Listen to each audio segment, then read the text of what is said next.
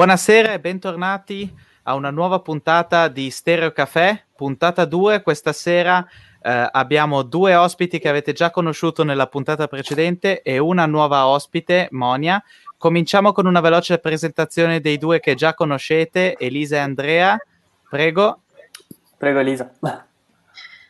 Ciao a tutti, io sono Elisa, chi ha ascoltato il podcast l'altra volta già mi conosce, sono una social media manager, lavoro in un'azienda di prodotti professionali per capelli e faccio volontariato per l'associazione Tosmile che è un'associazione del territorio novarese. Ottimo, io sono invece Andrea e se vi avete visto nell'altro podcast sono quello che ha detto più cazzate di tutti, sto scherzando. Eh, io faccio, nella vita di tutti i giorni faccio marketing per aziende e sono un grande appassionato di cinema. Tutto qui.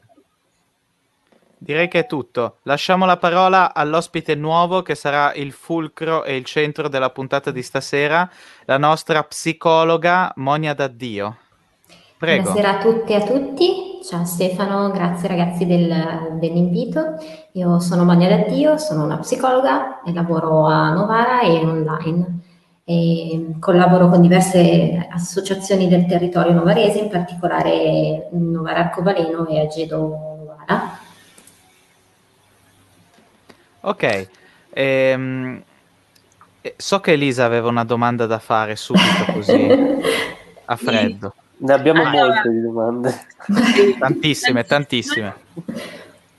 Allora, una premessa, ehm, io ero una di quelle persone eh, che quando mi dicevano ma vai da uno psicologo, dicevo no, assolutamente no, mica sono matta. E invece poi ci sono andata.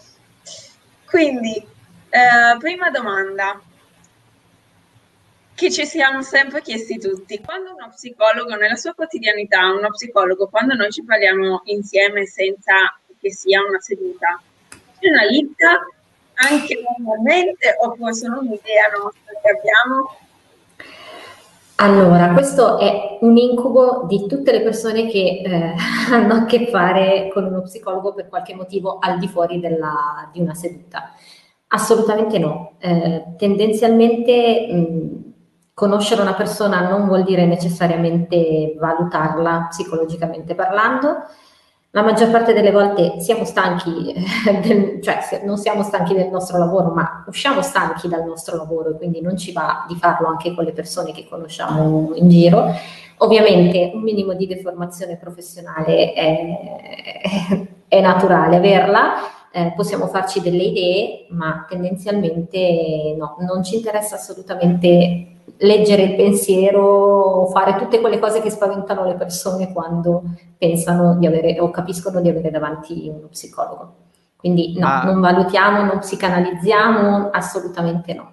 Ma non vi viene nemmeno involontario farlo, visto gli studi che avete fatto, se vi, vi capita davanti un caso magari eh, che per qualche motivo può essere interessante dal punto di vista proprio psicologico intendo, no, non vi viene quasi spontaneo, Naturale. esatto, non è una deformazione che in qualche modo vi portate allora, eh, sicuramente ci sono delle cose che ci saltano all'occhio e questo penso sia naturale per ogni professione eh, nel suo specifico, quando, quando, si trova nel suo specifico ambito.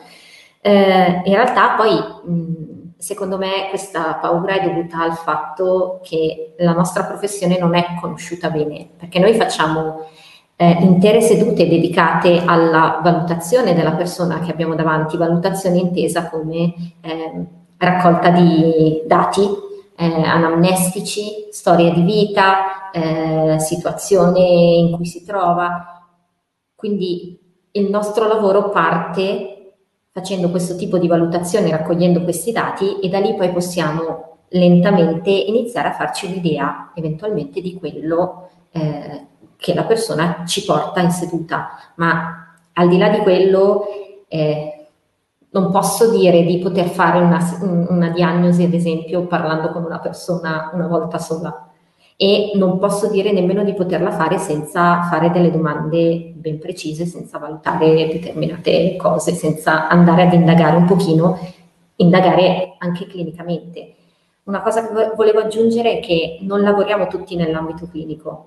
C'è chi lavora nell'ambito dello sport, chi lavora solo con l'alimentazione, eh, chi lavora con la sessualità, chi lavora con le relazioni, chi nell'ambito della genitorialità. Eh, la psicologia è un mondo enorme e estremamente vario, quindi c'è anche chi magari si occupa ad esempio solo di sport e di fare una diagnosi a una persona appena conosciuta non ha nessun, nessun, interesse realmente, sia dal punto di vista relazionale, sia per il fatto che si occupa di tutt'altro. C'è chi lavora nelle aziende, anche questa, eh, la mancanza di conoscenza di tutti i vari aspetti della psicologia probabilmente alimenta questo, questo falso mito, questo pregiudizio, questa paura.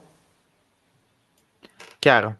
E io farei la mia domanda, così poi lascio anche ad Andrea una domanda. E la mia probabilmente è, è stupidissima, però io sento quotidianamente dire psicologa, psicanalista, psichiatra, psicoterapeuta e mille altri termini. Sono la stessa cosa? Sono diversi? Cosa vogliono dire? Puoi spiegarcelo? Perché almeno io ignoro completamente la differenza. Ok, questa è un'altra di quelle domande che eh, ci vengono fatte abbastanza spesso. Allora, partiamo dall'inizio. Lo psicologo è un professionista sanitario che si forma con una laurea diciamo il 3 più 2 in questo momento eh, e con un esame di Stato eh, che viene fatto dopo aver fatto un tirocinio abilitante alla professione. Quindi noi facciamo i 5 anni, facciamo un anno di tirocinio e poi facciamo un esame di Stato. Noi possiamo essere considerati eh, abilitati a, a svolgere la nostra professione quando superiamo l'esame di Stato. E questa è la figura dello psicologo. Lo psicoterapeuta è uno psicologo o un medico che decide di fare una scuola di specializzazione in psicoterapia. Quindi può essere eh, solitamente, diciamo che uno psicologo, eh, non solitamente, ma spesso lo psicologo decide di fare la scuola di psicoterapia, di prendere una specializzazione, e, oppure può essere anche un medico che decide di eh, fare il percorso di studi da medico e poi eh, dopo eh, un'eventuale specializzazione in eh, psichiatria, fa anche la scuola di psicoterapia e diventa medico, psichiatra, psicoterapeuta. Uno psichiatra è un medico eh, che fa una scuola di specializzazione in psichiatria. La differenza, la possiamo, quella che diciamo quasi tutti poi si ricordano, è che il medico psichiatra può prescrivere farmaci farmaci di natura anche, cioè, ovviamente legati al, agli psicofarmaci, quindi quella è eh, diciamo la differenza che quasi tutti si ricordano. Eh, psicanalista, di solito viene fuori eh, anche lo psicanalista o la psicanalista. Um, uno psicanalista è uno psicologo o medico psicoterapeuta che si specializza, la scuola di specializzazione che fa è di stampo dinamico, eh, è come dire, è una, quando una persona si presenta come psicanalista ha quella determinata eh, scuola di specializzazione, quella de- determinata formazione in ambito psicodinamico, freudiano. Questo è il, di solito quando si presentano così, quella è la loro, però non c'è solo quella specializzazione eh, di orientamenti eh, nell'ambito della psicoterapia ce ne sono diversi, eh, cognitivo-comportamentale, sistemico-relazionale e ve ne potrei indicare tantissimi. È delle, dei vari orientamenti che una persona può scegliere di, di seguire in base a quello eh, che sente più affine a se stesso. Quindi tu come psicologa non puoi prescrivere farmaci? Assolutamente no, non sono un medico. Ok. E io invece da persona che probabilmente sento la necessità di avere un, biso- di avere un aiuto di questo genere, come scopro da chi devo andare? Se ho bisogno allora, di uno psicologo, psicoterapeuta? Allora, ci sono diverse vie. Eh, diciamo che di solito le persone per mh, comodità si rivolgono al medico di base Okay. Il medico di base eh, può scegliere se eh, decidere di, ad esempio, vado dal mio medico di base e dico eh, mi trovo in una situazione in cui soffro d'ansia, sono stressato, eccetera. Il medico di base può indicare, eh, può consigliare di vedere uno psicologo, può consigliare di vedere uno psichiatra oppure può prescrivere dei farmaci. Ci sono anche delle situazioni in cui il medico di base stesso prescrive dei, degli psicofarmaci eh, alla persona. E questo di solito è, il, come si dice, il, il percorso più battuto. Ecco. Ok. Oggi ci aiutano tantissimo i social banalmente eh, si può cercare benissimo, che, cioè, se, internet ci aiuta in questo senso, possiamo cercare che cos'è uno psicologo, che cos'è uno psicoterapeuta, che cos'è uno psichiatra e cercare di orientarci in questo senso. Di solito eh, contattare un professionista della salute mentale significa eh, che la, la persona valuta eh, il professionista valuta, io valuto se la persona che ho davanti eh, posso seguirla, se le tematiche che porta sono tematiche su cui io mi sono formata adeguatamente, se eh, secondo me c'è bisogno di un lavoro in equip e quindi ad esempio io collaboro con uno psichiatra e collaboro anche con uno psicoterapeuta perché ci sono delle situazioni in cui magari mh, banalmente non sono eh, formata perché quella parte non mi interessa perché quella cosa lì eh, non l'ho studiata sufficientemente bene e invio.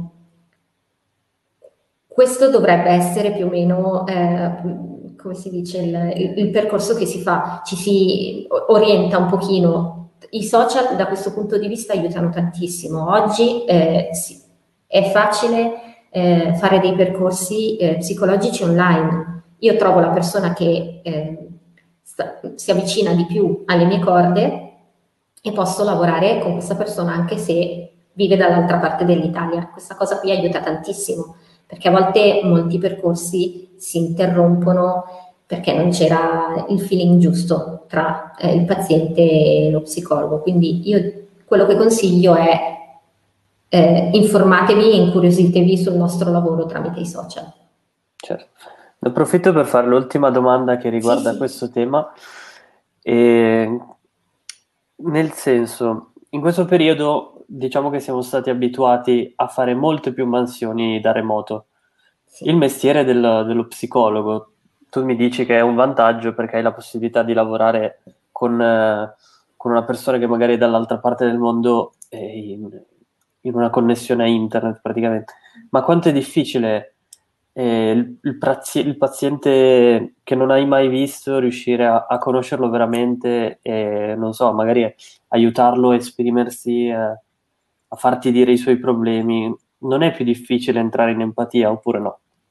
Allora, eh, in realtà eh, quello che consiglio io è di andare da una persona che è formata a lavorare online, perché parte della mia formazione l'ho dedicata sia eh, durante un percorso scolastico mm, di formazione con delle persone formate a lavorare online che ci hanno formato per lavorare online, sia tramite eh, la, la, mia formazione professionale.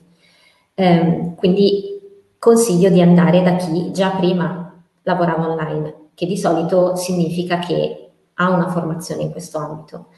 Ti posso dire se mi piace di più avere le persone dal vivo in studio o online, per me dal vivo batte tutto ovviamente, ma perché io sono il tipo di persona che coccola i suoi pazienti, nel senso che allungo il cioccolatino, do la tisana, insomma, mi, mi piace, mi piace proprio tanto. Non è più difficile in generale, se parliamo di difficoltà non è più difficile in generale. Il setting, che sarebbe lo spazio tra ehm, lo psicologo e la psicologa il suo paziente o la sua paziente va gestito in maniera diversa, ovviamente. Se io devo dare un compito a casa, eh, non posso dire ok, ehm, oppure più che altro se devo dare un compito da fare in quel momento, devo assicurarmi che magari la persona abbia la possibilità, non lo so, di avere i pennarelli a portata di mano, eh, di avere dei fogli. Ehm, essere sicura che non venga interrotta, insomma, va gestito diversamente. Sicuramente si, si presta attenzione a dei deta- dettagli diversi e delle variabili diverse. Ok. Ma quindi eh, la, la, questione del lavorare con dei pazienti online non è eh, qualcosa che è parte di base del percorso dello psicologo, cioè ci sono del, delle specializzazioni o dei corsi a parte? Allora, delle specializzazioni no. Uh, noi ad esempio, io non sono vecchissima, ma eh, non sono uscita ieri dalla, dall'università. Finché ho fatto io l'università, della consulenza online non si parlava ancora, all'università perlomeno. Eh, c'è chi si occupa di fare formazione su queste cose. Una cosa importantissima per noi psicologi, a parte la scuola di terapia, di psicoterapia eventualmente, io ad esempio sono psicologa, non psicoterapeuta, eh, per ora per scelta, perché ho deciso di studiare delle altre cose ehm, che non sono all'interno di una scuola di, di psicoterapia, um, però il, la possibilità di formarsi c'è tanto anche tramite i supervisori. Io ho un supervisore che è un mio collega eh, più grande e che ha un, una, come dire, una, un'esperienza più grande della mia, più grande di età, e molte delle cose eh, su cui lavoro, se ho dubbi, se non sono sicura, se non so come gestirle, eh, faccio delle sedute di supervisione in modo tale da capire se mi sto orientando bene. Eh, anche questo è un modo, se, se tu conosci uno, psico, uno, psicologo, una psicologa che fa qualcosa che tu desideri fare ma che non hai le, ancora le competenze di fare, eh, per, per farla, puoi benissimo chiedere una supervisione e farti aiutare da una persona che ti forma su questa cosa qui. Io vorrei dire una cosa. Sì. Ehm, eh, allora, prima di tutto, per quanto riguarda seduta online oppure in studio, eh, non c'è magari anche dal punto di vista del paziente, magari lui si sente o lei si sente più sicura o meno esposta nella mm, seduta online rispetto a una seduta in studio? In... Lì dipende tanto dalla persona. Eh, io, da quello che ho visto, la maggior parte delle persone che ho seguito in studio e che poi magari ho dovuto spostare online, ad esempio nel, primo lockdown, eh, si sono lamentati un po' tutti del cambio. E poi un conto è cambiare in corso d'opera, diciamo, nel senso che se sei abituato a gestirti in un determinato modo dove eh, magari io ti, ti, coccolo con la tisana o, ormai di, il mio studio è diventato uno spazio sicuro per te, passare a un'altra modalità sicuramente non è semplice, non è stato semplice.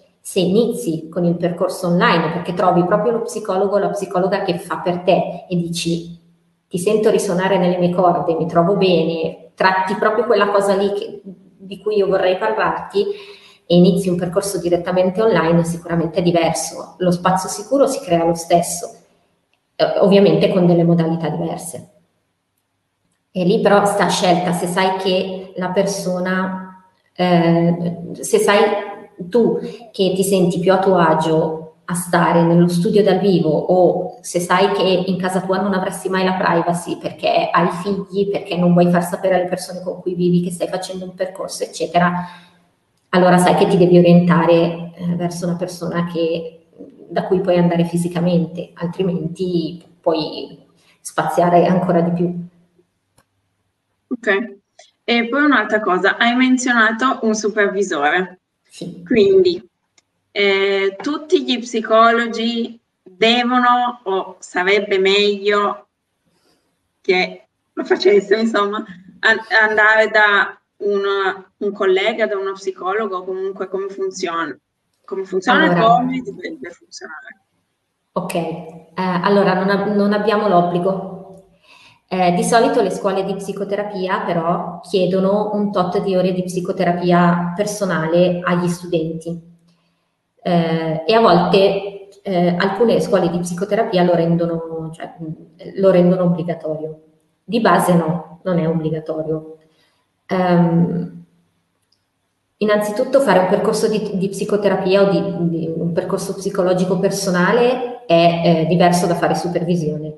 La supervisione riguarda più eh, il lavoro. Poi è chiaro che noi entriamo nel nostro lavoro con le nostre emozioni, ma il, il supervisore eh, ti aiuta dal punto di vista del lavoro.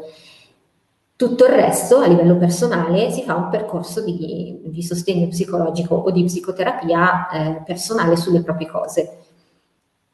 Per me la risposta è assolutamente sì, perché come tutte, tutti gli altri esseri umani abbiamo dei vissuti, possiamo avere dei traumi, possiamo avere delle, delle situazioni che ci risuonano, possiamo passare dei periodi di vita stressanti, Assolutamente sì, io non credo che potrei fare il mio lavoro se non avessi la possibilità di fare eh, un percorso mio, sia personale che di supervisione.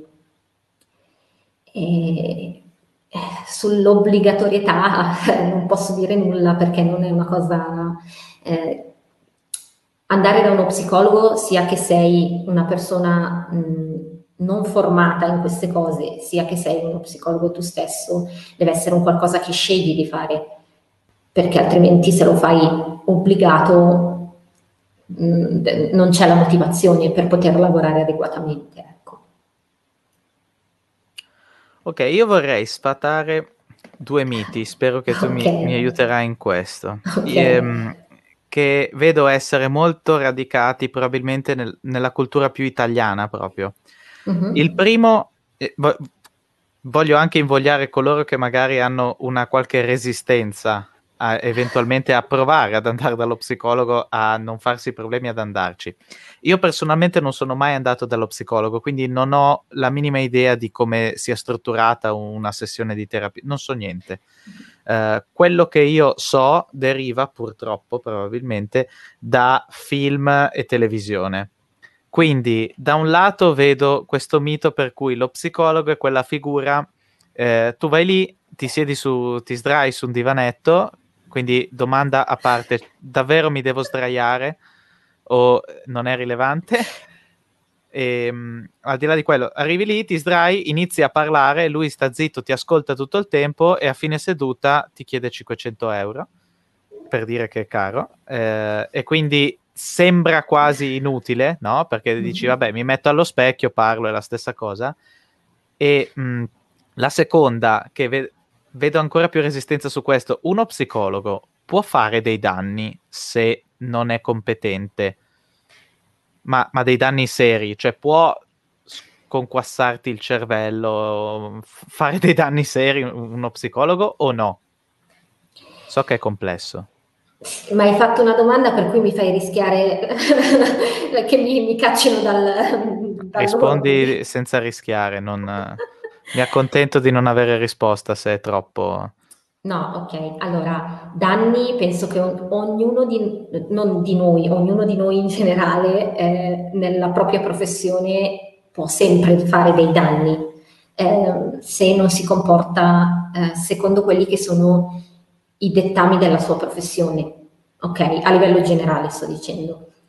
Eh, noi abbiamo un codice deontologico e mi vedete con gli occhi a cuoricino probabilmente perché per me il codice deontologico è una cosa importantissima, è una cosa a cui tengo tantissimo ed è la base del mio lavoro. Nel codice deontologico eh, ci viene mh, in qualche modo indicata la via per ridurre il rischio di fare danni.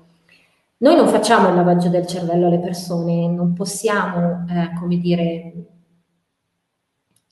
eh, cioè, non possiamo obbligarle a fare cose che non vogliono, però ci sono dei comportamenti che sono totalmente non etici e totalmente non deontologici, che se li mettiamo in atto possiamo danneggiare, ma anche senza fare cose gravi, tipo eh, c'è, c'è, questo mito del, dello psicologo che va a letto con il paziente, senza arrivare a cose così estreme, eh, che se ne parla nei film, non si sa perché succede tantissimo questa cosa dello psicologo che va letto, o la psicologa va letto con il paziente e la paziente, senza arrivare a cose così estreme, anche solo... Ehm, non inviare quando riteniamo che sia necessario, può essere non qualcosa che danneggia nel senso che si va a fare un lavaggio del cervello, si va a cambiare la personalità, queste robe qui no, ma non stiamo facendo il bene del paziente.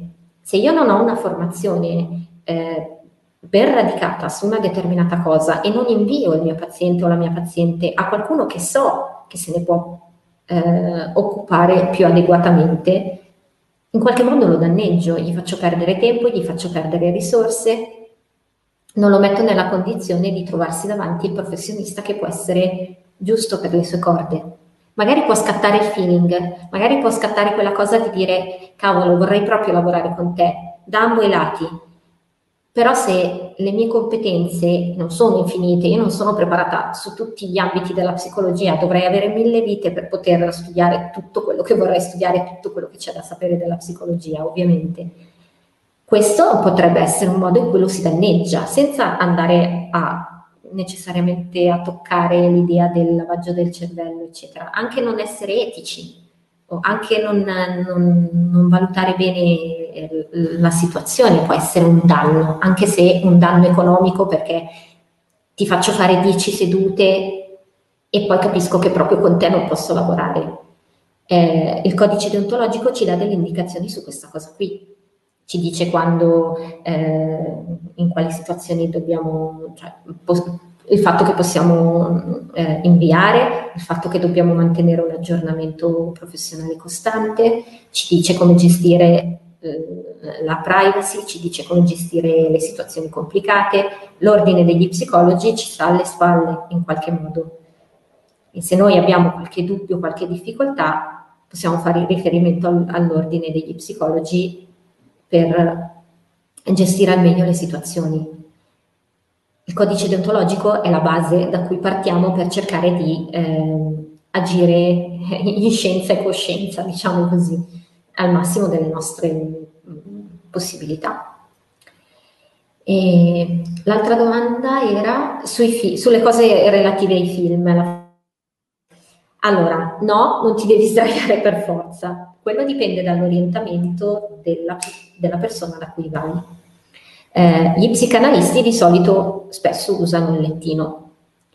Eh, io non uso il lettino, però ad esempio faccio fare dei percorsi di benessere psicocorporeo, quindi può capitare eh, di fare de- degli esercizi di rilassamento, a volte seduti, a volte sdraiati. Io di solito metto il tappetino, ma non è come si vede nei, nei film per cui stai lì 50 minuti, un'ora, quello che è, parli, paghi e te ne vai. Il nostro, eh, il nostro lavoro è molto più di così e non lo dico cioè lo dico col sorriso perché è bellissimo, io lo trovo bellissimo, è quello che amo fare. E ascoltare per 50 minuti senza rimandare nulla in nessun modo non è un lavoro, non, non fa parte del, del nostro... Eh, noi sì, eh, eh, lo strumento principale che utilizziamo è l'ascolto, assolutamente sì, ma è un ascolto attivo innanzitutto. E poi possiamo usare un sacco di strumenti eh, per lavorare. Io parlo di sostegno psicologico, io uso, uso la qualunque per far lavorare bene i miei pazienti, non è solo una questione di ascolto. Oltre all'ascolto c'è il riproporre, il, eh, riproporre le cose che la persona mi, mi porta eh, per fargliele rivedere, fare dei compiti. Ehm, aiutarla a esplorare le sue risorse eh, e ad utilizzarle al meglio, aiutarla a capire e a eh, valutare quali sono i suoi obiettivi. Non, non, c'è solo l'ascolto, è chiaro che per noi l'ascolto è la cosa più importante. Entriamo in relazione, è difficile entrare in relazione se non c'è la possibilità di avere uno scambio. Lo scambio avviene tramite l'ascolto, quindi sì, è importante, ma non è solo ascolto. Cioè, quindi ma... ci, Scusami, no, no, stai vai, dicendo vai. praticamente che ogni paziente ha il, suo, ha il suo linguaggio, il suo codice con il quale eh, lo aiuti a, a, sì, ad aiutarlo praticamente. Sì, diciamo che io ho una struttura in testa che è una specie di canovaccio di come dovrebbe andare un percorso a livello generale. All'interno di questo c'è tutta la mia mh, mm, creatività, e tutta la mia preparazione, ovviamente si spera, ma c'è tutto quello che riguarda l'altra persona. Eh, questa persona funziona più con i compiti cognitivi, funziona più con i compiti creativi, capisco che eh, questa persona magari potrebbe essere, potrebbe lavorare bene con i percorsi di eh, benessere psicocorporeo, con la respirazione. Eh, vedo che è poco contatto con la sua parte creativa giocosa, eh, faccio gioca- la faccio giocare questa persona. Si sente perso in qualche modo, non riesce più a ritrovare il, l'obiettivo, quello che, voleva, mm, cioè quello che voleva raggiungere. Riprendiamo in mano gli obiettivi, vediamo come va.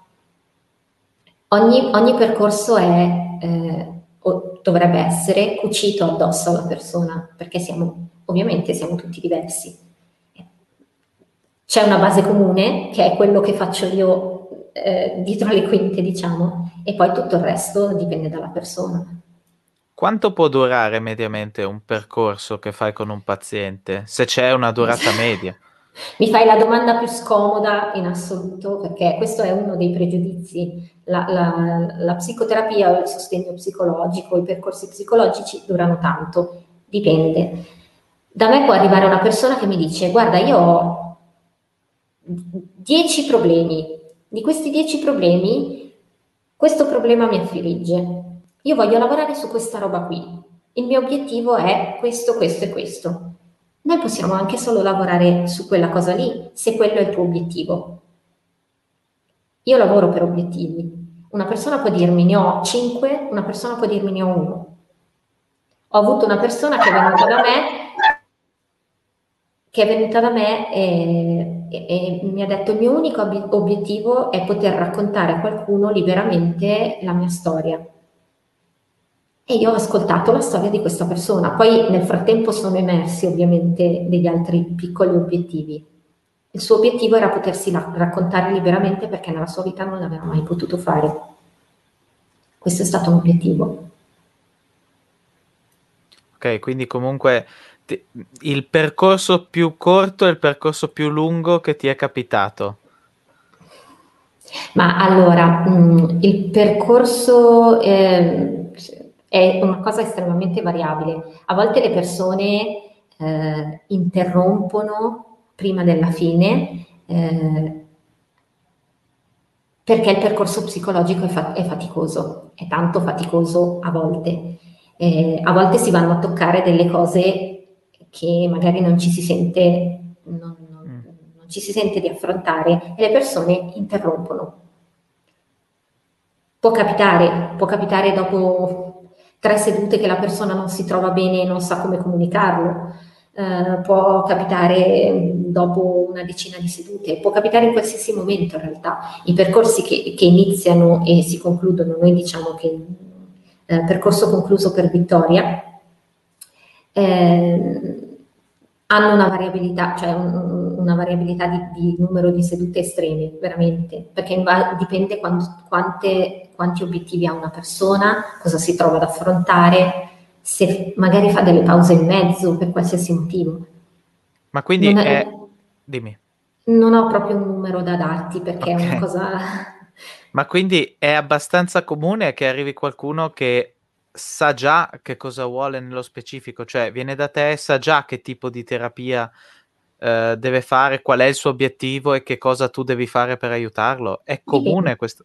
Dipende, ci sono delle persone che arrivano con degli obiettivi eh, chiari, ci si può lavorare su, si, si, va in esplorazione per vedere se la persona ne ha altri, si va in esplorazione per capire se effettivamente quello è il suo obiettivo e ci, si può partire a lavorare su quelle cose lì. Altre volte eh, si porta una problematica un po' più generale, si scende un pochino più nel dettaglio per, per capire meglio, a volte si porta un obiettivo e durante il percorso ci si rende conto che non era quello che, che si desiderava realmente ottenere. Anche qui c'è una variabilità estrema.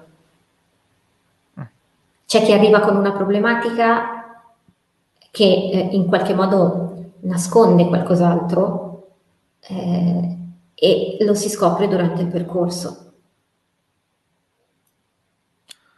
Ok. Ehm, altra domanda così un po' scomoda, che maga- magari no, non puoi neanche rispondermi, ma io ne ho tantissime, sono troppo curioso. Ehm, io sono appassionato di uh, magia, inteso come illusionismo, ovviamente, non cose strane. Mm-hmm. E c'è tutta una branca che è il mentalismo che gioca mm-hmm. molto sulla psicologia. Una parte mm-hmm. di questo implica l'ipnosi. Mm-hmm. Quindi so che c'è anche una parte di eh, sedute terapeutiche eh, psicologiche che comunque implicano l'ipnosi.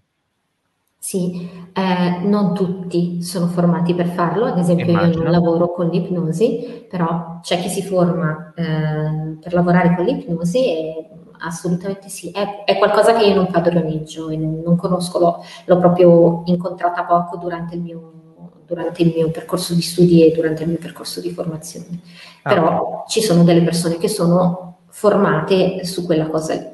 No, perché percepisco che una grandissima paura diffusa riguarda molto l'ipnosi, che è una paura che poi non, si, non esce più da, dallo stato no, di ipnosi. No, no, che... È una, è una cosa sicura.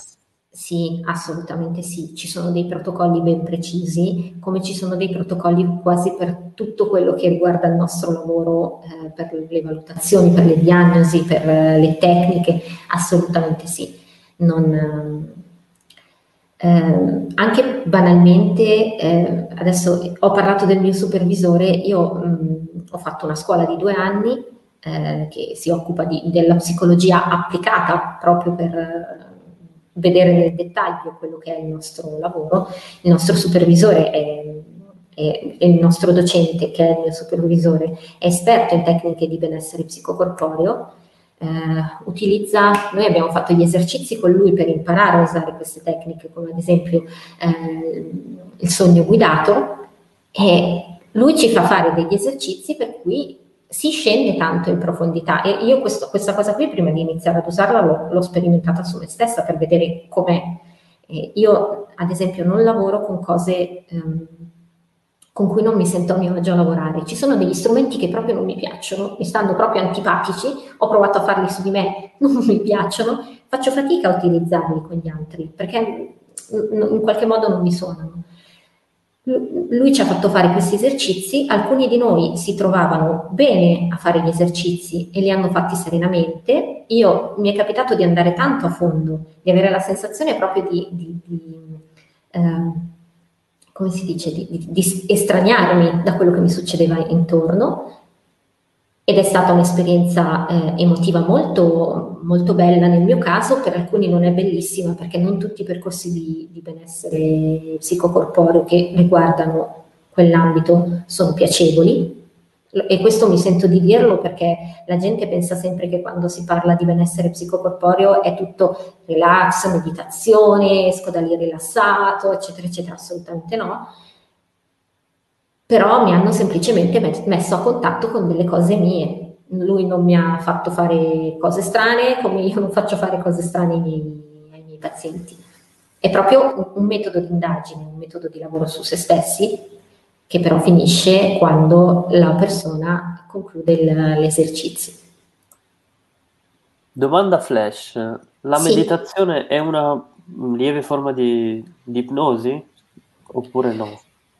Mm, non, no, allora, eh, la meditazione può essere eh, estremamente cosciente. Se pensiamo alla mindfulness, eh, è, la mindfulness è consapevolezza del momento presente e diventi estremamente consapevole di quello che ti sta succedendo, di quello che stai facendo. Quindi ehm, mm, non, non, sono sicura di aver capito la, la, la, domanda, ma non necessariamente quello che è eh, meditazione, visualizzazione, eccetera. Quindi sono, sono, due mondi diversi, non stiamo parlando di, del, No, so, di una cosa più in profondità, no? Sono, sono protocolli diversi e okay. a, all'interno di ogni, di ogni eh, come si dice, di, sotto ogni ombrello c'è un, un, sacco di altra roba dentro, quindi okay. dipende, dipende tanto.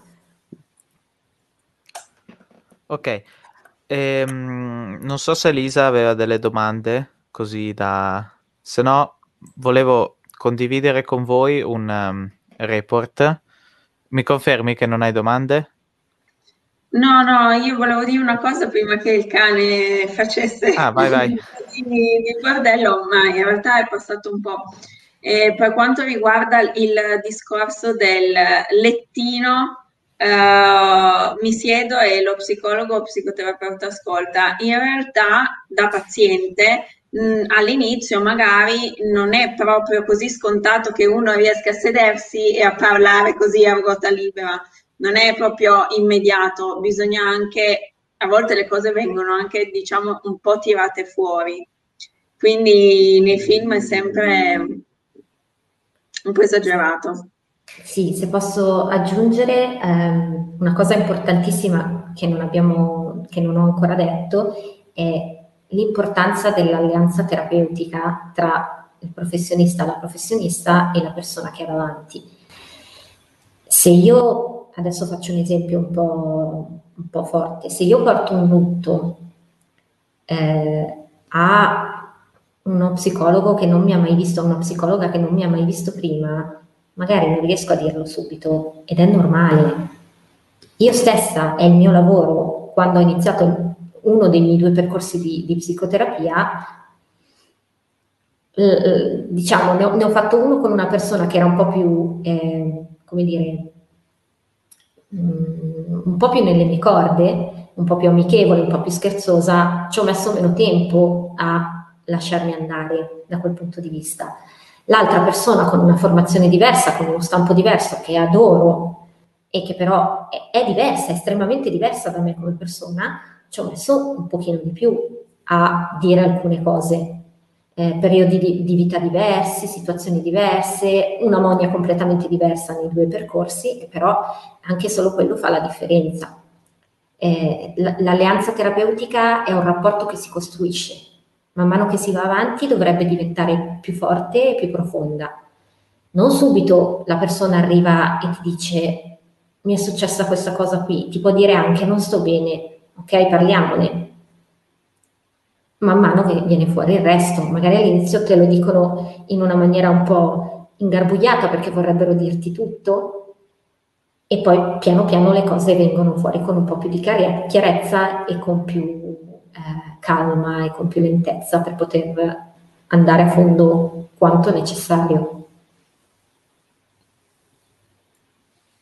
Ok, prima del report mi è venuta in mente una domanda così eh, a freddo, ma mh, mm, ti è mai capitato o può capitare se non ti è capitato ehm, di entrare così tanto in empatia o di medesimarti così tanto nella situazione di un paziente da mh, mm, arrivare magari, non so, a, a, dover tu sospendere perché non, non eri più in grado di eh, ragionare, di, nel senso in, in, modo lucido perché eri entrata così tanto in empatia da vivere da anche provare, tu in qualche modo. Da provare esatto. il suo disagio, quello dici. Sì, sì, sì, da fare quasi tue le, eh, le sue sofferenze o le sue problematiche. Allora, mm, diciamo che eh, i percorsi di, di, di psicologici personali e la supervisione servono in gran parte a questa cosa qua. Ci sono delle cose, delle situazioni che per esperienza di vita mie mi toccano più di altre perché sono un essere umano ci sono delle sofferenze che magari si avvicinano a quelle che sono state le mie sofferenze di vita, che possono toccarmi ehm, più da vicino e farmi sentire un po' più coinvolta nella storia. Lì il professionista, la professionista, quello che deve fare è interrogarsi. Riesco a non entrare con le mie emozioni, eh, come dire, nella realtà dell'altro e andare a sporcare quello che è il suo percorso? Sì? No se sì, posso lavorarci in supervisione, vado da un supervisore oppure vado dal mio terapeuta e dico mi sta succedendo questa cosa qui. Cosa faccio? Parliamone, possiamo vedere se riesco a eh, rientrare eh, di quelle emozioni troppo forti, troppo condivise, eh, perché ci sta entrando una parte mia nelle emozioni dell'altro, non solo eh, quello che sento io da, da parte del, del paziente oppure posso decidere che eh, questa cosa qui eh, è qualcosa su cui non riesco a lavorare. È una cosa importantissima quando uno psicologo o una psicologa vi inviano ad un altro eh, professionista, e vi dicono mm, qual è la motivazione. È, è, è un, io lo definirei un atto d'amore. Ti sto dicendo, ti affido a un'altra persona perché mi rendo conto che un'altra persona ti può fare eh, lavorare meglio di me. Eh, sia una questione di umiltà, ma sia anche una questione di cerco di farti del bene il più possibile, anche inviandoti, anche se ci tengo a te, anche se eh, mi sarebbe piaciuto continuare con te. Questa è una, è una, forma d'amore che noi mettiamo in atto verso i nostri, verso i nostri pazienti. A volte capita. A me non è mai capitato di sospendere un, un percorso, eh, ne ho sempre lavorato quando è capitato o in psicoterapia o in supervisione. Però può succedere. Chiaro. Ehm, allora, eh, dicevo, volevo condividere con voi questo report che ho trovato perché speravo potessimo commentarlo un attimo perché è molto interessante. Eh, anche perché Monia so essere attivista su femminismo e tantissime altre cose che non spoileriamo perché ci saranno tante puntate da fare con Monia e ospiti fantastici, io non vedo l'ora. Se oggi avevamo tante domande, ne abbiamo ancora di più per gli ospiti che ci saranno. Ma eh, allora cerco di condividere lo schermo. Ok. Questo è un report ufficiale dell'EMPAP, non è aggiornatissimo, però eh, confido nel fatto che comunque più o meno la situazione non sia cambiata molto. In ogni caso, merita un attimo di riflessione, secondo me. Uh, questo report è di metà 2018 e dà un, un enorme divario, qua si vede meglio, ecco, tra eh, la percentuale di maschi e femmine iscritti all'EMPAP, che è mh, mm, cos'è di preciso, Monia? Spiegacelo un attimo perché non, non saprei. Eh, L'EMPAP sarebbe la nostra cassa di previdenza. Ok, quindi sì. raccoglie tutti gli psicologi d'Italia.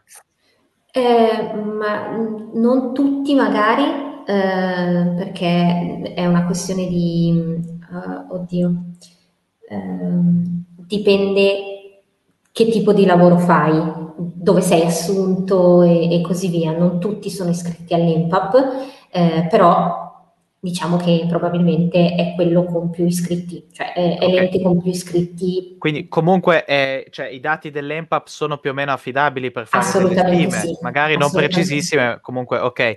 Eh, l'83% degli psicologi in Italia sono femmine. Mm-hmm. È tantissimo. Quindi una domanda che mi viene subito così è: c'è un mo- cioè, può essere semplice casualità o forse c'è una motivazione dietro al fatto che ci sia così, una così alta percentuale femminile a fare questo lavoro?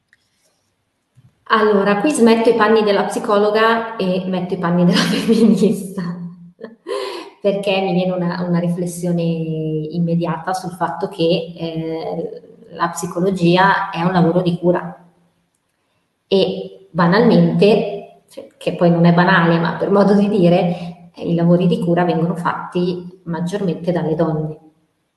In più, eh, la psicologia è un lavoro basato su quello che è il mondo emotivo e tendenzialmente noi donne veniamo cresciute con eh, un una maggiore, eh, come si dice, eh, ci, ci, ci, viene eh, insegnata una maggiore, una maggiore attenzione al mondo emotivo, il che significa che eh, se a un, un, bimbo maschio gli viene detto non piangere, non fare la femminuccia, a una, una, bimba femmina questa cosa non viene detta, gli viene data la possibilità di esprimere maggiormente le sue emozioni. Sono due motivazioni banalissime e sono le prime che mi sono venute in mente, però se la penso proprio andando indietro e indietro, eh, sono proprio le prime che mi vengono in mente. Quindi non ci vedi un, un qualche pregiudizio? Cioè, se, secondo te c'è, sì. an, c'è un, un, fattore del tipo uh, no, io sono maschio, lo psicologo non è un lavoro da... Ma- cioè, io non mi vengono in mente magari altre professioni di cui si sente fare questo ragionamento. L'ambito psicologico non, non ho mai sentito fare questo ragionamento per l'ambito psicologico. Secondo me in questo senso, ma parere mio, eh, non, non, parlo sulla base di dati, ok? È più il contrario. Nel senso, le donne sono più brave con le emozioni, sono più brave col mondo emotivo, sono più predisposte all'ascolto, sono più predisposte alla cura. Quindi è proprio via. una cosa naturale.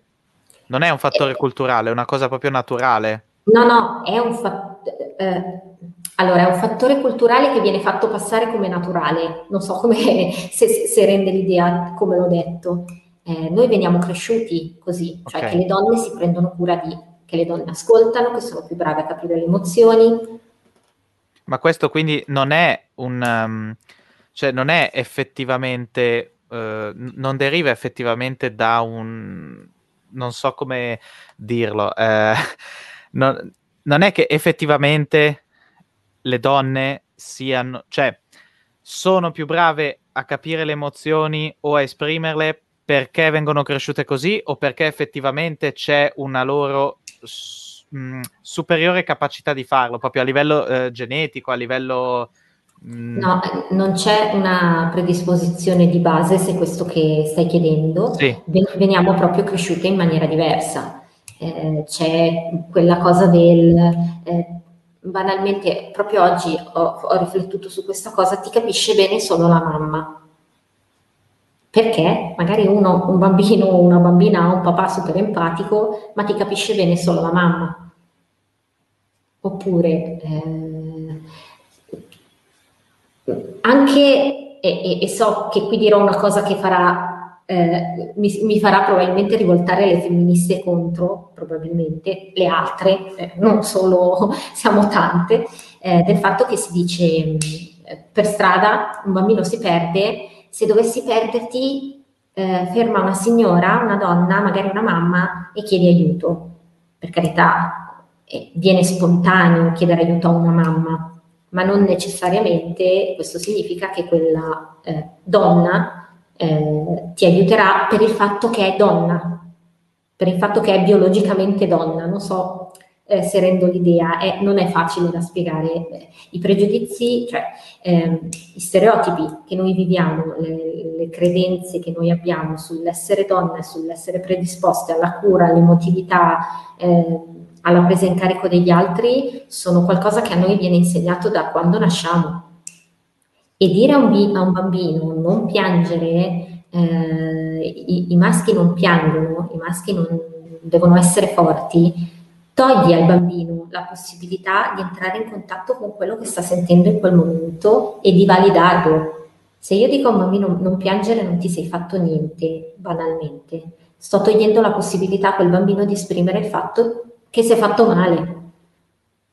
E quindi se non diamo la possibilità di esprimersi, non diamo nemmeno la possibilità di capire le proprie emozioni e, e, e poi di, di, poterle riconoscere nell'altro. Su questo potremmo fare una puntata a parte. Sì, certo. eh, però sì, c'è un'estrema, mm, come si dice, dose di, di, di patriarcato dietro questa cosa qua. E su questo argomento, ma anche per collegarmi un po' con quanto abbiamo detto nella puntata precedente e quanto diremo in puntate future, c'è un'altra parte di questo report che mi ha colpito. Vabbè, a parte la parabola ascendente, proprio esponenziale del numero di nuovi iscritti, per, cioè gli psicologi stanno aumentando a dismisura. Secondo mm. te ce n'è troppi o ancora troppo pochi? Ce n'è troppi per come viene percepito lo psicologo in Italia. Mm, allora, a, livello di numeri non ne ho idea, però ce n'è troppi sicuramente per come viene percepito il lavoro dello psicologo in Italia, questo sì. Io sto cercando la parte che mi interessava. Eccolo qua. Questo è troppo, troppo, troppo interessante. Vediamo se riesco a togliere un po'. Qui troviamo la, mm, il reddito netto medio eh, totale nell'ultima colonna eh, più a destra e nelle prime due vedete quello degli psicologi femmine e degli psicologi maschi. Potete notare come in qualunque regione d'Italia le femmine percepiscano uno stipendio, un reddito medio netto parecchio, in alcuni casi, inferiore rispetto ai colleghi uomini, ma anche di tanto. L'unico caso, l'unico eh, in cui la situazione è invertita e quindi sono le donne a guadagnare di più è l'estero.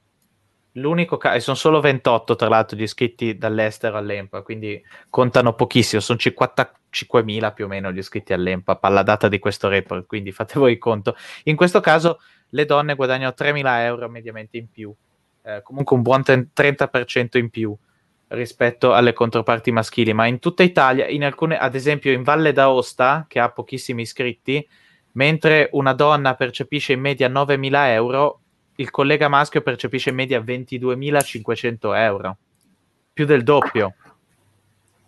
È tantissima questa cosa.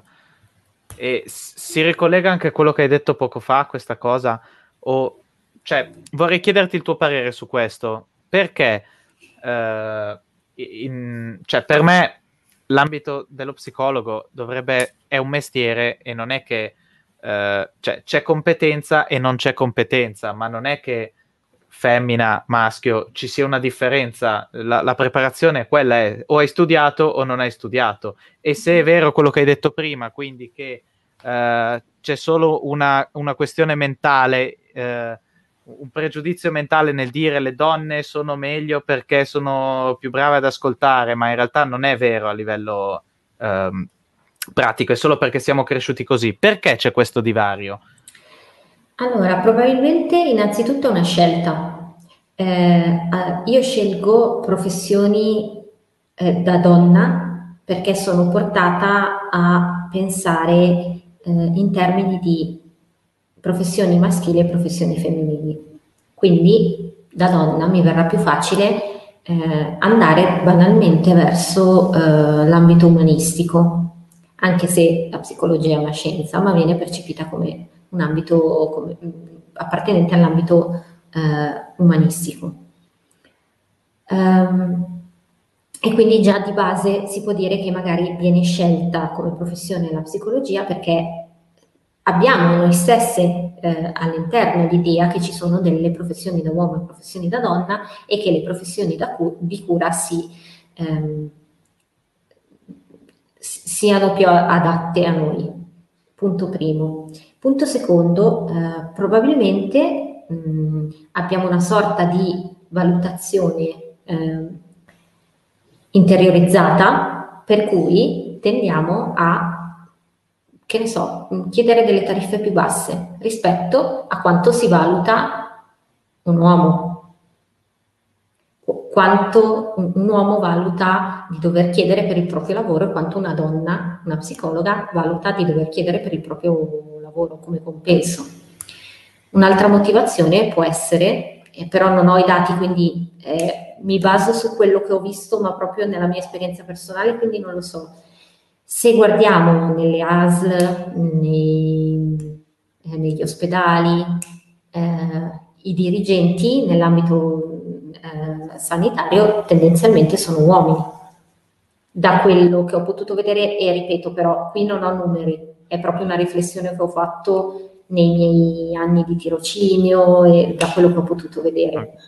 Quindi non c'è una, mh, mm, una qualche non è che l'ordine ha stabilito, ad esempio, una tariffa base piuttosto che un più o meno un prezzario, cioè ognuno può chiedere quello che vuole.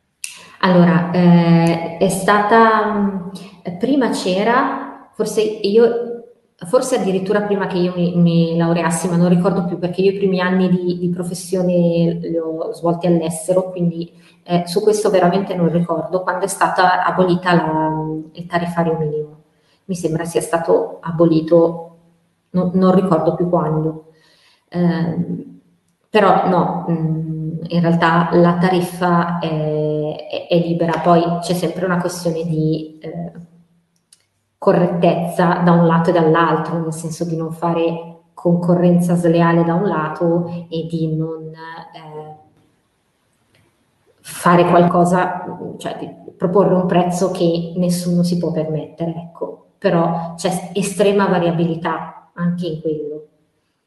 Eh, però sì, probabilmente la, l'autovalutazione di quello che eh, vale il proprio lavoro è differente per la percezione che si ha ehm, di quello che dovrebbe guadagnare una donna, dovrebbe guadagnare un uomo, perché su questo, eh, anche su questo si potrebbe discutere all'infinito sulla differenza salariale, si vede anche in questa cosa qui e la cosa grave secondo me è che se queste persone hanno scelto il proprio tariffario, magari, magari hanno scelto una, eh, un compenso più basso o significa che ci sono più uomini che eh, lavorano, eh, cioè que, que, gli uomini che lavorano lavorano di più, vengono scelti di più eh, come, come, psicologi o vengono eh, scelti di più nelle, nelle situazioni di, eh, non lo so, ad esempio lavoro nella sanità pubblica, ASL, consultori, ospedali, eccetera, e che quindi si guadagna di più tendenzialmente.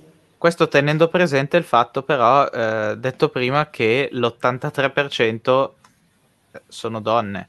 Sì. Quindi gli uomini lavorano di più, può essere, ma calcolando che sono sei volte meno rispetto mm-hmm. alle controparti femminili. Sì. Quindi anche questo sì. fa riflettere parecchio. Assolutamente sì. Ma rimanendo su questo tema invece, perché c'è questa tendenza sociale così, nel senso di, di andare dal sesso opposto quando, quando vuoi andare a, da uno psicologo, da uno psicoterapeuta così? C'è più facilità, di, c'è più affinità tra sessi opposti, c'è più contrasto tra sessi uguali? Oppure no? Ma in realtà io nella mia pratica questa cosa l'ho vissuta poco finora, nel senso che allora sicuramente ho un 80% di pazienti donne e il restante di pazienti uomini e altro. Quindi già solo questo fa la differenza, però in realtà non, l'ho, l'ho, vissuta poco. So che c'è chi preferisce al contrario di andare da una persona dello stesso sesso perché si sente più a suo agio. Probabilmente dipende molto anche dalla, dalla tematica. Magari eh, viene ancora più facile parlare che ne so, di sessualità con una persona del, dello stesso sesso eh, che non con una persona del sesso opposto. Io vorrei chiedere una cosa. Sì. Ehm, tu hai detto che hai più pazienti donne che uomini, sì. ma in generale le donne vanno di più dallo psicologo rispetto agli uomini? Secondo Perché? me sì c'è sempre, come si diceva prima, l'educazione data alla donna in cui può esprimere la sua, la sua emotività, diversamente l'uomo non può essere debole. Andare dallo psicologo nella società di oggi è visto come una debolezza. Assolutamente sì. C'è una parte di ammissione di avere un problema o più problemi che poi è relativo, un, problemi li abbiamo un po' tutti e farebbe bene un po' tutti andare dallo psicologo ogni tanto. Però. Sì, eh, sicuramente sì, questa è, eh, è proprio perché, eh, per quello che dicevo prima, eh, agli uomini viene dato meno spazio per esprimere quelli che sono i loro dolori, loro, le loro difficoltà, eccetera. A volte non sanno nemmeno di averne, ne, non di avere problemi, di, di, avere delle difficoltà a livello emotivo, non, non, non, non, entrano mai in contatto con quella parte di loro. È, è già difficile capire di avere bisogno di, di aiuto in generale, ancora di più ammetterlo, ancora di più chiederlo. Ma se non parti dal, dalla consapevolezza di avere bisogno di aiuto in un momento della tua vita, non puoi arrivare a sederti nello studio di uno psicologo. E Domanda... secondo te questa cosa, scusa, è veloce, questa cosa è più italiana o più in generale? Allora, io ho lavorato nei Paesi Bassi per quasi quattro anni eh, dopo l'abilitazione. Mi sono abilitata in Italia, poi sono partita e ho lavorato quattro anni fuori. Ti posso dire che nei Paesi Bassi si va dallo psicologo tranquillamente, ma proprio serenamente e infatti eh, lì non c'è, non c'è il pregiudizio, non c'è, cioè si beve molto in maniera tranquilla. Eh, si va dallo psicologo anche per percorsi, eh, non lo so, diciamo motivazionali. Vorrei lavorare sul, non lo so, migliorare la mia carriera. Migliorare la mia carriera, no, ho una buona carriera, ho un lavoro stabile, mi piacerebbe migliorarmi. Banalmente, banalmente no, però nel senso non si arriva necessariamente stando male dallo psicologo eh, nei pazienti con una cultura psicologica così forte.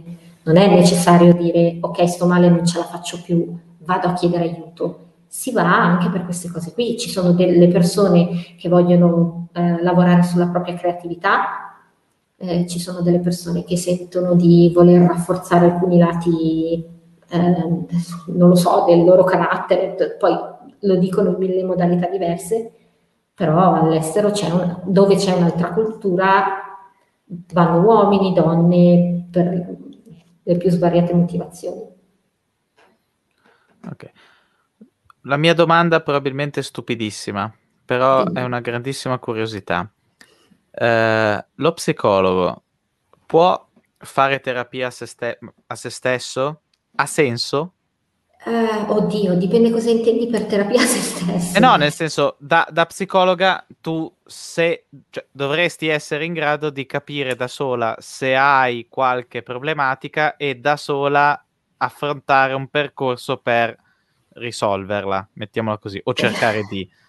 Allora, ha senso che... o è una cosa che non puoi fare su te stesso come l'autoipnosi o cose simili? Cioè, no, non è una cosa che funziona oppure effettivamente sì? Allora, sicuramente io ho degli strumenti mh, di, di, di formazione che mi permettono in alcuni casi, non sempre, in alcuni casi di dire ok, forse ho bisogno di lavorare su questa cosa qua. Non ci lavoro da sola però, perché da sola eh, posso mettermi nelle condizioni di dire sì, ok, io reagisco sempre così su questa cosa, però in realtà è quella persona lì, che ne so, mio marito, mia mamma, mio nonno, eccetera, che mi fa incazzare. Non si può lavorare, cioè per quello che mi riguarda non si può lavorare da soli. Sicuramente possiamo fare delle cose, mh, banalmente durante lo scorso lockdown, io chiusa in casa sono impazzita, nonostante la, la, mia psicologa e nonostante tutto, perché era una situazione totalmente innaturale e avevo a che fare eh, con la sofferenza delle altre persone, un giorno mi sono svegliata e ho detto va bene, oggi uso gli esercizi che uso con i miei pazienti perché predico bene e poi razzolo male. E ho iniziato a fare i mandala per poter riuscire a gestire un pochino meglio il fatto di sentirmi chiusa dentro, che è una sensazione che io odio che io prendo e vado a camminare in tutti i momenti della giornata ed è una cosa che mi piace tantissimo e che mi fa stare bene. Non potevo farla, ero tanto in difficoltà. Oppure a volte mi viene da lavorare su qualcosa, dico, ma oggi questo strumento qui mi piacerebbe proprio utilizzarlo perché lo rivedo, lo faccio usare a un, a un paziente, eccetera. Poi prendo il mio, il mio, strumento e vado dalla mia psicologa e dico, sai, ho lavorato su questa cosa qui, possiamo parlarne per favore? Perché la lucidità di dire sempre eh, questa volta qui ho ragione io e questa volta qui invece ha sbagliato l'altra persona, ad esempio, oppure su questa cosa qui sto lavorando bene, non ce l'ho perché so, sono emozioni mie. In certi momenti stesso... è, è, è, tanto difficile. Certo, e lo stesso discorso può valere con eh, parenti stretti, cioè tipo tuo figlio, figlia, il tuo compagno, la tua compagna vale lo stesso discorso, immagino. Cioè, li conosci molto bene, quindi non riesci ad essere sufficientemente oggettiva. È arrivato eh. anche un cane. Ho visto. Allora, assolutamente no. Eh, non, non, si può lavorare con le persone a cui si tiene. C'è, mm, c'è talmente tanto bagaglio tra due persone eh, che si conoscono che non è possibile rimanere lucidi e non è possibile non mettere del nostro nel rapporto con l'altra persona. Io posso anche essere ipoteticamente una buona psicologa. Quando litigo, litigo, non me ne frega niente che sto dicendo una cosa che a un mio paziente direi, guarda, insomma, magari detta così. Mm. Se io ho davanti a me una persona a cui voglio bene e che magari in alcune situazioni mi fa arrabbiare, che magari soffro per quella problematica che mi sta portando, non posso essere lucida. Eh, non, non, non, c'è quel distacco necessario che non significa che non mi importa dei pazienti, ma non c'è il distacco affettivo del dire se viene da me mia sorella che ha, ha bisogno di qualcosa, mio, oppure che soffre per qualcosa, il mio cuore soffre perché quella è mia sorella. Se viene da me mio marito mi dice, ah, io su questa cosa qui non so proprio gestirla, e magari a me mi viene voglia di mandarlo a quel paese perché dico, te l'ho detto mille volte come devi gestirla, cioè c'è un, un, rapporto dietro che non, non permette di mantenere pulito lo spazio. Quindi diciamo che se non è una cosa positiva eh, se c'è una qualunque rapporto di conoscenza tra lo psicologo e il paziente, cioè nel senso mh, comunque più conosci quella persona, meno sei in grado di dare un supporto effettivo che, che, sia efficace.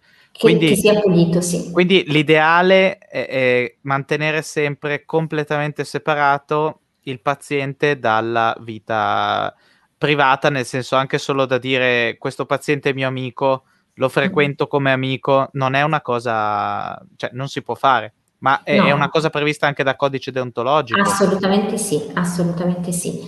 Eh, di solito eh, può capitare, eh, è previsto che passi del tempo tra, eh, come si dice, tra la fine di un percorso e, eventualmente qualcos'altro. Poi può capitare tantissimo che alcuni pazienti, eh, come si dice, ti rendi conto di avere delle affinità con dei pazienti che non hai con altri, perché siamo esseri umani. Ci sono certi che dici, ok, finita la seduta, basta, a me capita spesso di dire, Madonna, io questa donna qua la vorrei come amica perché è potente, perché eh, mi piace quella cosa che fa, perché vorrei parlarne tantissimo. Poi a me piacciono le persone in generale, quindi io vorrei sempre eh, dire, cavolo, perché non ti ho conosciuta da un'altra parte? Poi va bene, ero in qualche modo, dovevo essere la tua psicologa, però mi capita di dire, se avessi conosciuto questa, questa persona fuori, vorrei proprio esserle amica di solito le questioni lavorative dovrebbero rimanere questioni lavorative il più possibile perché poi si rischia, perché non, magari io posso anche mantenere le cose eh, più lineari possibili, ma non è detto che da ambo i lati si, cioè, possa succedere questa cosa, cioè possa essere mantenuta. Infatti noi abbiamo tutta la questione del tariffario che deve essere quello, che non puoi accettare eh, mi ricordo, cioè, avevo una persona di una certa età che voleva darmi la mancia e io tutte le volte morivo perché è una cosa estremamente contraria al codice deontologico, questa persona era contenta e oltre alla tariffa voleva sempre darmi eh, la mancia ed è una roba proprio che non, non si può fare, non si può uscire da quello che è il compenso che mi dai, che abbiamo stabilito all'inizio, fine, non, non non deve esserci mai un qualcosa in più. Poi i pazienti ti portano i regali a volte, alcuni credono che sia etico, altri credono che non sia etico accettarli, insomma la situazione è sempre da valutare singolarmente, però essere psicologi dei propri amici e viceversa no. Ma perché la, la cosa della mancia proprio non, no, no, no, il codice deontologico dice no?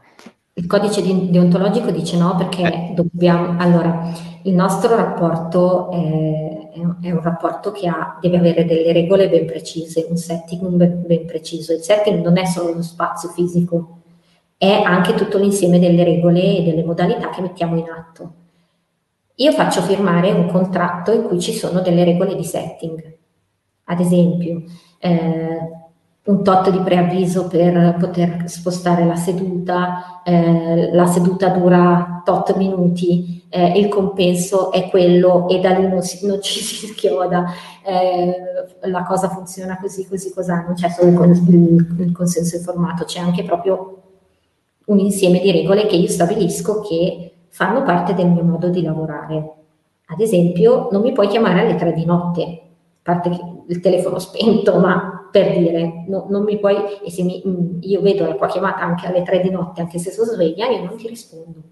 Adesso faccio un esempio stupido, però per dire, le regole sono tanto importanti perché permettono di confinare appunto quel sentimento di tu sei il paziente, io sono uno psicologo, non si, non si, va oltre questa cosa qui. Se tu inizi a chiamarmi alle tre di notte, adesso riprendiamo un esempio un po' stupido, io rispondo, se, mio, se uno dei miei amici e delle mie amiche mi chiama alle tre di notte, io mi spavento, se lo vedo, mi spavento e rispondo.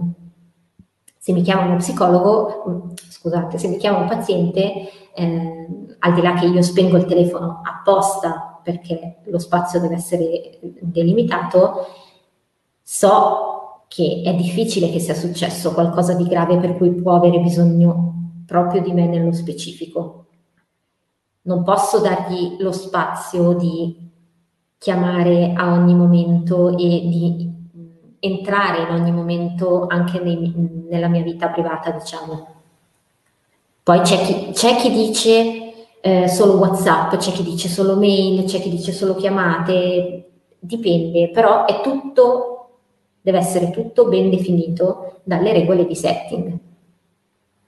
Io ai messaggi su WhatsApp, ad esempio, rispondo quando riesco, perché non sempre riesco, soprattutto da quando c'è stato il lockdown, che quindi ho il bambino di più e tutto quanto, essendo una mamma devo un pochino cercare di, di, valutare. Quando so che sono tranquilla e che posso dire ok, riesco a rispondere a questo messaggio bene, rispondo. Mi capita a volte di, di rispondere alle 7 del mattino, anche se è presto, però so che in quel momento posso rispondere adeguatamente. Ok, io farei eh, il giro delle ultime, visto che abbiamo sforato l'ora e quindi come da format dobbiamo avvicinarci alla chiusura. Eh, sicuramente faremo altre puntate con Monia, quindi le domande poi avremo modo di proporle più avanti perché ce ne sarebbero moltissime. Ultimo giro, Andrea ed Elisa, se avete qualcosa da chiedere, qualche riflessione da fare, un ultimo pensiero da buttare lì a Monia, così chiudiamo. Ok, mi è, venuto in mente adesso proprio, ma avrei voluto farla un'ora fa questa domanda è più cinematografica come domanda, o meglio nasce da lì. Nel senso che c'è una serie che si chiama I Soprano, probabilmente chi, qualcuno la conosce, qualcuno no, però parla di questo boss mana- malavitoso che a ogni puntata va dalla sua psicanalista e gli racconta le dinamiche, le difficoltà del mestiere che fa, diciamo. Uh-huh. E, però lei, essendo psicanalista, sa quello che lui fa e sa che non è etico, non è giusto. Fin uh-huh. dove va il vostro codice di segretezza? Allora, non ho visto la, la, serie TV, ma ne ho sentito parlare tantissimo, mi riprometto sempre di guardarla, ma è lunga. Sì. Eh, allora, noi abbiamo degli articoli del codice deontologico, ovviamente eh, predisposti solo a questa cosa qua. Noi abbiamo sempre il segreto professionale, eh, ci sono delle situazioni in cui possiamo in parte uscire dal segreto professionale se c'è una situazione di pericolo per qualcuno eh, o se eh, lo, il tribunale per qualche motivo eh, sta facendo un'indagine e ci viene chiesto di, eh, non lo so, testimoniare. Anche in quel caso eh, si può chiedere eh, aiuto all'ordine degli psicologi per capire come gestire la situazione, ma siamo tenuti a dire lo stretto necessario, ecco, non possiamo metterci a raccontare la rava alla fava del paziente. Quindi queste di solito sono le due cose che, per non entrare troppo nei dettagli, perché poi diventa una roba molto dettagliata e specifica, però se c'è una situazione di pericolo, ok, ma va valutato comunque. O in okay. supervisione o ancora meglio con chi si occupa, ad esempio l'avvocato dell'ordine eh, degli psicologi. Fare riferimento all'ordine è proprio una tutela nostra e anche per il paziente.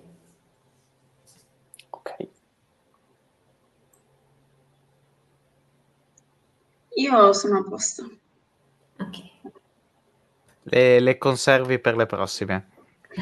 Va bene. E niente, allora non so se Monia vuole dirci qualcosa per salutarci, eh, una sua riflessione conclusiva di come è stata questa esperienza a questo podcast. Allora, io sono una chiacchierona, per cui potrei andare avanti fino a domani mattina, ma non mi dovete dare tutto questo spazio per le prossime puntate. Però no, mi piace sempre parlare del mio lavoro, quindi grazie in realtà. Bene, avrei grazie modo di farlo. Grazie a te, avrai tantissimo modo di farlo perché, ripeto, ci saranno vari ospiti molto interessanti a cui faremo moltissime domande, probabilmente molte saranno fuori luogo e Monia sarà il cuscinetto che ci aiuterà a, a capire dove sbagliamo e perché sbagliamo. E... Però niente, ringrazio di nuovo tutti e noi ci vediamo come al solito ogni mercoledì sera per una nuova puntata di Stereo Caffè. Grazie a tutti per averci seguito. Ciao. Grazie. Ciao.